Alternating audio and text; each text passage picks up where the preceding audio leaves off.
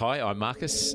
I've been working in the area of ageing and longevity for over 25 years, both here in Australia and right across the world. And I want us to develop new thinking on getting older. Booming the podcast is about unlocking the mysteries of getting older in today's society. It's about understanding the opportunity we have to embrace our new longevity and overcome the challenges that we'll encounter along the way. Well, I think your own story just becomes less interesting. Well, actually, and I take that, I take that with a grain of salt. People react to death really differently. They're processing it. It's an internal process. Generally speaking, I think when you get older, you tend not to take your own dilemmas that seriously. Mark Seymour is a genuine legend of the Australian music industry. We know him as a singer-songwriter and frontman of the iconic Hunters and Collectors band for almost 20 years before pursuing a wonderful solo career. Being in a room with a parent and they die, it's an incredibly moving thing. It affects you deeply. He has won numerous awards and accolades and, of course, is responsible for some of the most revered songs in Australia's history. He's also a great family man and a champion of the cause around dementia. These people have quality of life. They have consciousness because they've got this disease, so they're not being kind of what you want them to be as your mother or your father, but they are still your mother and your father. Let's welcome to Booming, Mark Seymour. Thank you, Marcus. Your mum was a teacher. Dad was a teacher. I believe both your sisters were teachers as well. I think you had a stint for a few weeks in the classroom yourself. Yeah. Why did you not end up becoming a teacher? Oh, that deep water's running right there. I think I probably would have made a good teacher, actually. I think, it's one of those callings. I do think that it's quite a serious vocational. You've got to be devoted to it, and I think both my parents were. But I think it was actually really really under our skin as a family. I mean, like my mother's, both brothers were teachers, and it really was. It is part of our family history, secondary school particularly. But I just, I really did want to be a singer. I did want to be a singer, that kind of dawned on me sort of at the point when I actually went into the classroom. And I remember I had about, I think it was about 6 weeks at Braybrook Secondary College out in the Western Highway. And man, it was just, I lost it a couple of times and realised I can't really do this. I was very into discipline, and I just think I expected too much and, Anyway. How have you approached the different transitions in your career? You've obviously gone from being in bands to a solo career. You've had periods of touring and not touring, a range of different phases. How have you approached those different transitions? Not particularly well. Why do you say that? Well, I think that it hasn't really sunk into me until in the last few years, and I'm not a young man anymore, but so that the actual process of writing songs, it's a point of deep psychological engagement, and I don't see any difference in the process I have now than when I was 22 or 23 when I started. There is something really quite specific about that skill set that encompasses your inner dialogue and how you engage with the outside world, and making that connection meaningfully and understanding that the purpose of what a song is and how you're engaging with some kind of emotional truth that you're sharing with other people. Mm. That whole process is actually quite fragile, and you have to study it and be really alert to it once you actually enter into the activity. You've got the guitar in your lap and you're going, what am I trying to say? And there are moments, and I actually think about, the decades that I've been involved in it, and that whole question of setting up that conversation in your mind has not changed in all the whole time I've been doing it. My problem has been how I engage with the outside world. How do I speak and communicate in a way that is going to be meaningful to other people? And that's where the problems have come. When I left the band, Hunters, and when I specifically stopped writing for Hunters and Collectors, I had no guidance. My boundaries had gone. And I had to find out what they were again, and that was a really internal process. And once I found the sweet spot, which actually wasn't that long ago, I started producing good work again, you know. But there was a period of time when, I mean, it was the same inside Hunters and Collectors. There were, you know, there's sort of like 8 or 9 songs that people remember, you know, and there was 18 years of work. And all of that came down to effective communication, like between the people in the group and the conversations we were having and whether we all collectively understood what the purpose of the song was. All of that had to be kind of, it's had to be kind of resolved. And sometimes it didn't get worked out properly. And so you'd end up recording songs, some songs which kind of got dropped very quickly. You know, you take them out into this public space and start playing them, and you realise after a couple of shows that punters aren't getting this. It's like, you know, it's sort of going down like a lead balloon. Yeah, anyway. What's the role of music in your life as you are getting older, and is your relationship to music changing as you grow older? That's a good question. Not really. You know, it's what I get from music, the things that inspire me about music I want to listen to. I mean, I actively listen to music and, you know, all kinds of music. I don't have any... Really, I don't. Well, there are some things I draw the line at. You know, there are certain forms of heavy metal that I just really don't like. But in terms of just genre and style, I don't really have any value. I don't have any hierarchy really. The thing that I respond to in music, in sung music, is the emotional engagement of the singer. I always go to that first. But I think most people do. Like when they hear a song, they listen to what's coming out of the singer's mouth, you know, the actual physicality of that. Yes. Does that appeal to me? Do I feel connected with what that person's telling me? And that's the first point. And then, but see, at the same time, I really love listening to Mahler and Chopin and, you know, I have classical music on a lot, and that's changed. I'm much more, in the last few years, I listen to a lot more classical music than I used to. But I think when you're young too, when you're starting out in rock and roll, you have the very definite reference points that are defined by your peer group, because you're actually trying to kind of fit in and be, you know, credible in the eyes of your immediate peers. And so the kinds of things you talk about in relation to it's all about lifestyle, you know, and what you're doing, you know. Mm. Whereas as you get older, you know, I think you tend to kind of be a lot more cerebral, and for me to kind of keep making music, my horizons are massively broadened. Like I just tend to look out at the world a lot more than I used to, you know. Do you think that's a maturity thing in terms of being more open and having a broader appetite to engage with different forms of music, different ways of making music as well, perhaps? Well, I think your own story just becomes less interesting. Well, actually, and I take that, you know, I take that with a grain of salt. Like I'm not entirely convinced that's true, but generally speaking, I think when you get older, you tend not to take your own dilemmas, your immediate short-term dilemmas, that seriously in relation to other people's, because you know that the stories have been told many, many times, you know.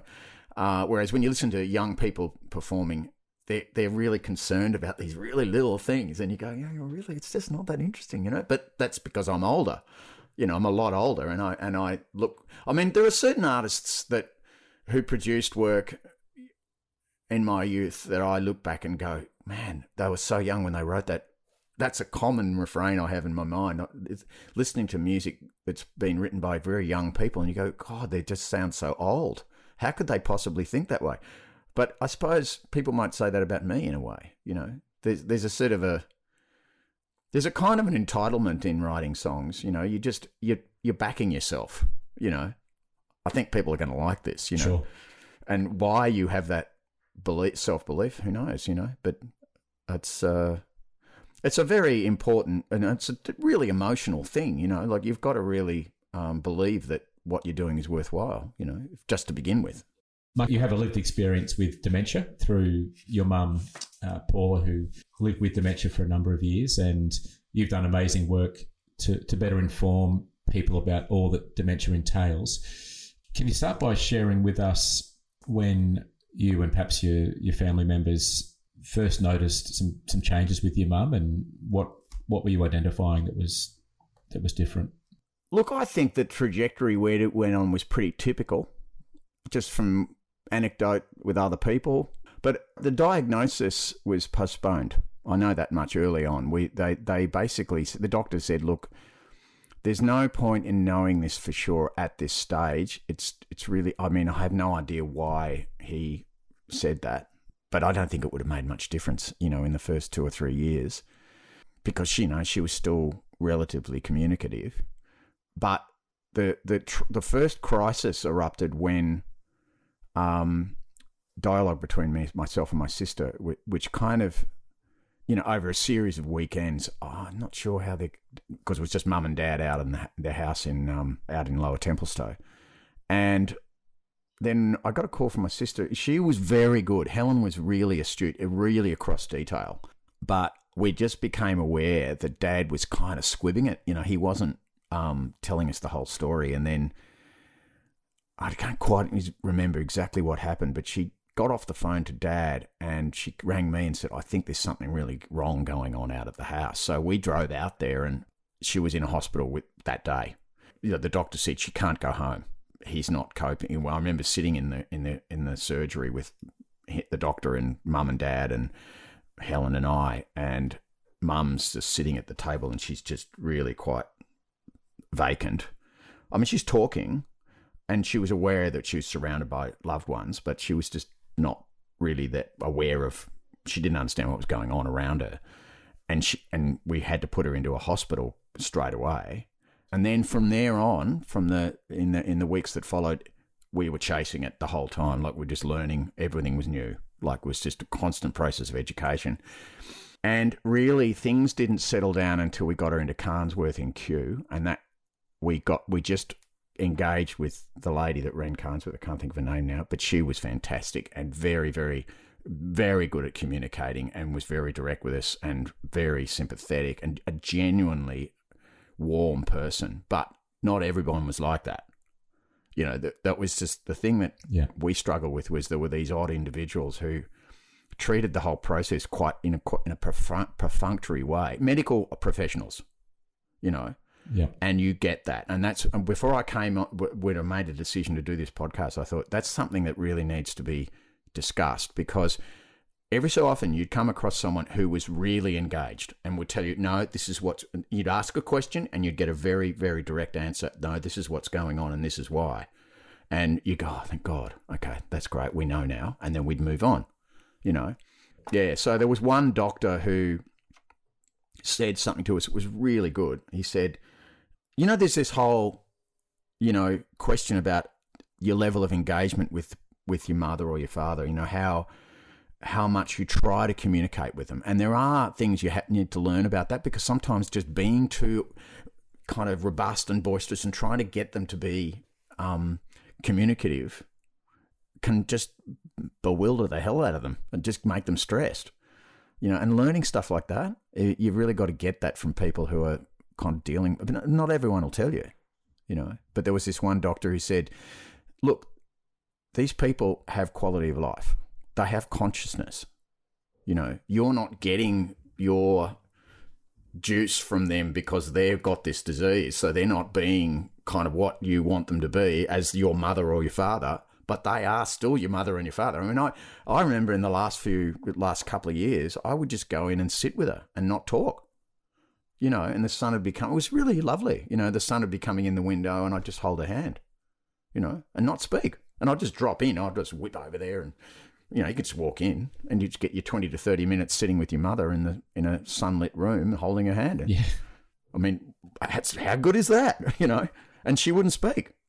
And I wouldn't even try to elicit a response from her, you know, like, you know, I just stopped doing that. And she knows you're there. And this is what this doctor told us. And that was a really insightful and important piece of information to get, I think, you know. But we all sing. Like, music's quite a big... Singing's a big deal in our family. And Mum responded to that, fortunately, because Mum was right into singing too. So you'd just sing to her and she'd join in and she'd remember songs, like words to songs that she couldn't, you know, communicate normally, way beyond the point where she could communicate normally. That had gone, but you'd start singing a song and she'd go, ah, she'd just join in and know it. You know, it's sort of... there was a receptor somewhere that was actually really reacting to the melody that she knew, and she'd know the words, you know. That must have been a special feeling to see that response. Yeah, my sister, again, I didn't do it. I just didn't do it. But Helen did it. Both my sisters, Hillary did it. Dad did it. It was just really, that's very fortunate for us, you know. The other things as well that you would point to that were actually positive aspects to that whole process you shared as a family and obviously particularly with your mum? It just set off. Once things had settled down, the whole process of her leaving us became, it's a very sad thing to contemplate, but there was this routine that erupted that hadn't been there before. You just do get a lot closer. And, terrible as the disease is, it triggers a whole lot of social interaction that you wouldn't necessarily have, And not all families are the same, of course, and they might react to it differently, but that's definitely a plus that we had this, I had this personally, a very protracted period of time with my mother in a state of solitude, which I would never have had if she hadn't got that disease. And I definitely felt something in that process that I wouldn't have had, So life's strange like that, You can kind of find good things erupting. Depends on your frame of mind, though, how you're predisposed to think about stuff like this. It stopped being fearful, The fear went out of it. What was the catalyst to move past that sense of fear? It was meeting the person who we did the interview at Cairnsworth, and it was a real relief there that we got her in there because it was the right place. And the staff at the top, the administration of it was really good. That was a big shift. Up until then, it was quite stressful, which, I don't think that's particularly unique. I think that's probably what a lot of families go through because getting the right institution. Most families, understandably, still very much grapple with that decision to move mum or dad or their loved one into permanent care and then can often have a sense of guilt or worry upon making that decision. How did you feel as you moved through that process? I think my father suffered mostly, more than anyone in that respect. He had a lot of guilt. I remember one time saying to him, terrible, like I just said to him, Dad, I'm not interested in your guilt. It's not going to do any good. It doesn't do anyone any good. Because, we were Roman Catholics. We grew up, we were Roman Catholics. So you could find guilt under the carpet, you could find it anywhere, But Dad just suffered. And you just have to sort of cut through that. I mean, I actually, and look, that was the other thing about Dad too. I got a lot closer to Dad, and my relationship with my father hasn't been great. When I launched into rock and roll, that was just, my God, it was a horror show. That's not conducive to too many positive relationships with parents, is it? That as I said, that was the other side to it. That. A long protracted period of with going in to see Mum and meeting him in the car park and walking through the door and getting in the lift and go downstairs and then we go out and have a pie and a coffee afterwards and it was good. I really liked that. It was simple. We had a common purpose. There was no. We weren't focused on each other. In terms of what you're doing. Like when I, decades before, it was all about the parent's relationship with the child and is the child doing what the parent wants and the child doesn't want to do what the parent wants. The child wants to do something else. That's all gone, completely gone now because we have this other person whose needs are greater than ours, Did you talk about death prior to your mum's eventual passing? Yeah, we did. The thing about death is it looks like something. It's, I've thought deeply about this. It's the way we apprehend death, and the way we react to, the way we mourn is incredibly personal. And I don't have any judgment on that. I don't think, just putting Alzheimer's aside for a moment, but the way we discuss funerals, when someone and you love dies, and there's other people around in your peer group who, I've known people who died quite young, And there's always this question, are you going to go to the funeral? And you go, I'm thinking about it. But if someone doesn't go or has a different, and it sort of extrapolates it into the stage when a parent or someone who's you're very close to dies. There's people react to death really differently. They're processing it. It's an internal process, and the death itself is really profound. You know, being in a room with a parent and they die, it's an incredibly moving thing. It affects you deeply. Now, regardless of how, because I'm pretty practical, you know, like I tend not to get, I don't cry much. I just crawl into a corner. You know, I'm a typical bloke. I'll just go away and do it on my own. But the thing that there's something incredibly privileged about being, and I was with both my parents when they died, and it's wow, man. It's if I. Look, I know this sounds really weird, but if it happens, consider yourself really lucky to have been there at that moment. You know, it's really incredible. It's like your humanity is on full. It's full bore. You're seeing everything, and a whole lot of issues just disappear completely. You know, it because it shifts you. Your whole consciousness changes, and you're never the same again. You know. And it's actually, as I said, it looks like something, you know, you see it occurring in front of you. And I just think it's a huge privilege to, you know, I know that might sound strange, but it's actually, I'm glad I was there. How have the experiences with your mum and your dad informed your view of your own longevity, your own later life? Oh, well, my latest drama is, like, it's not drama, really. Will I have shoulder surgery or not? And I've kind of decided, no, I'm not going to do it. And, you know. Because you're getting back into the footy career or is that? No, look, I love sport. So, you know, I've just got to be careful because I'm not, it's just, I tend to be I'm pretty cavalier about, I'm healthy. I'm very healthy, but. Yes. But I tend to be pretty cavalier about the future in that respect, you know, like I'm right. I'm surprised I still have four limbs, you know, but in some ways, but yeah, no, I don't worry too much about it, about whether I mean, I'm probably a candidate for Alzheimer's, but because it comes through your mother's side, and her mother had it, but there's four of it. So, I mean, I may not get it, you know. Does it worry that you might live with dementia yourself? I think that, look, that's the really difficult. That just raises the question. I'm not worried. No, I'm actually not worried about it, but at all. But it does make me think that I don't remember. Maybe Helen did actually say to Mum at that critical moment, "You've got Alzheimer's," because I don't think I know. Certainly didn't. I mean, she understood that there was something wrong with her a long way out, because we had to sort of sort out, you know, powers of attorney. And we got all that in place well in advance. But when the wheels came off, like, and we had to actually kind of go and take control, and Dad had to let go and all of that stuff happened, I don't think you could have said anything to Mum then that would have made it any different.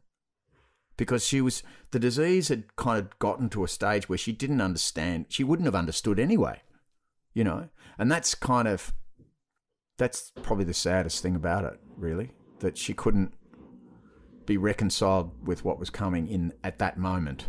It was only when the general atmosphere of anxiety and stress calmed down, things, you know, that's the goal, I think, in that whole process, because you don't know how long they're going to live. You know, really, Mum lived for years like that.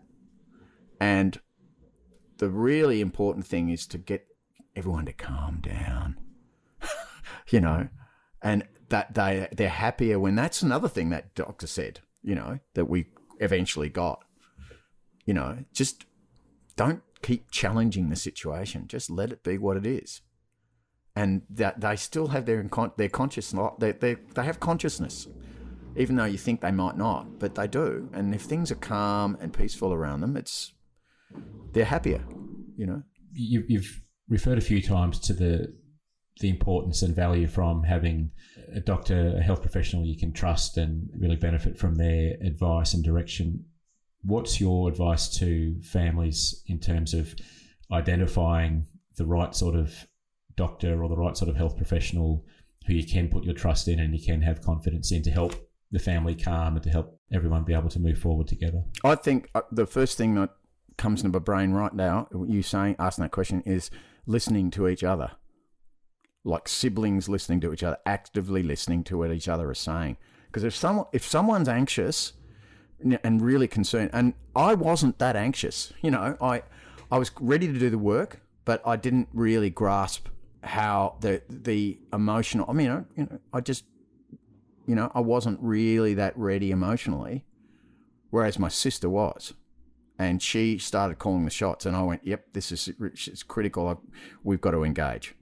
There's a certain amount of intuition in that, and you have to go to that. You have to go back into the past and reconnect with your siblings to kind of find a way forward. Because I think that there were mistakes I made early on that my sister had to correct, and I just wasn't aware of them as being. I had no point of reference, because that's the other thing. You go out and you look at all these different homes and institutions, and everything is so different. It was just this. You get out, you know, out into the northeastern suburbs of Melbourne, and there's just so many places. I mean, it's a turkey shoot. You know, you're just driving from one to another. And I remember at one point looking at my dad, and I said, "So what do you think of that place, Dad?" And he just looks at me and he goes, "Shucks," just shrugs his shoulders, like that. I don't know.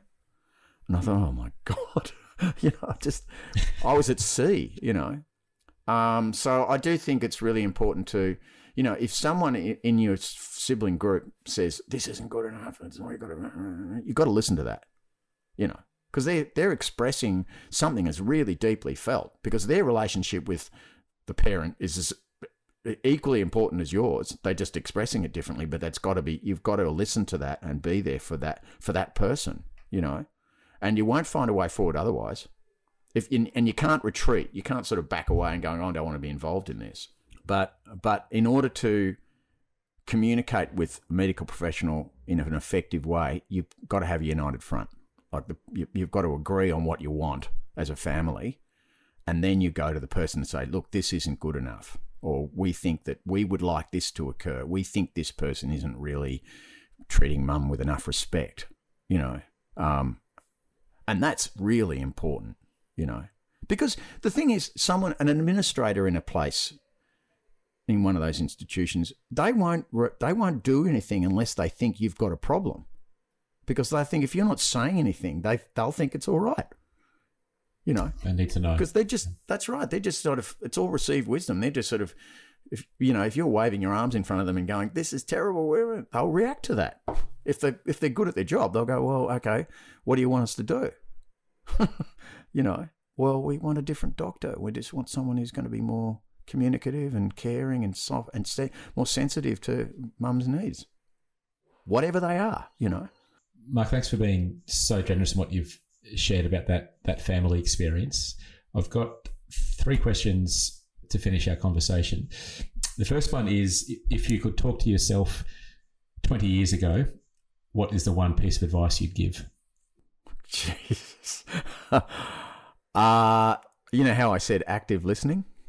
Yes. that's a big one.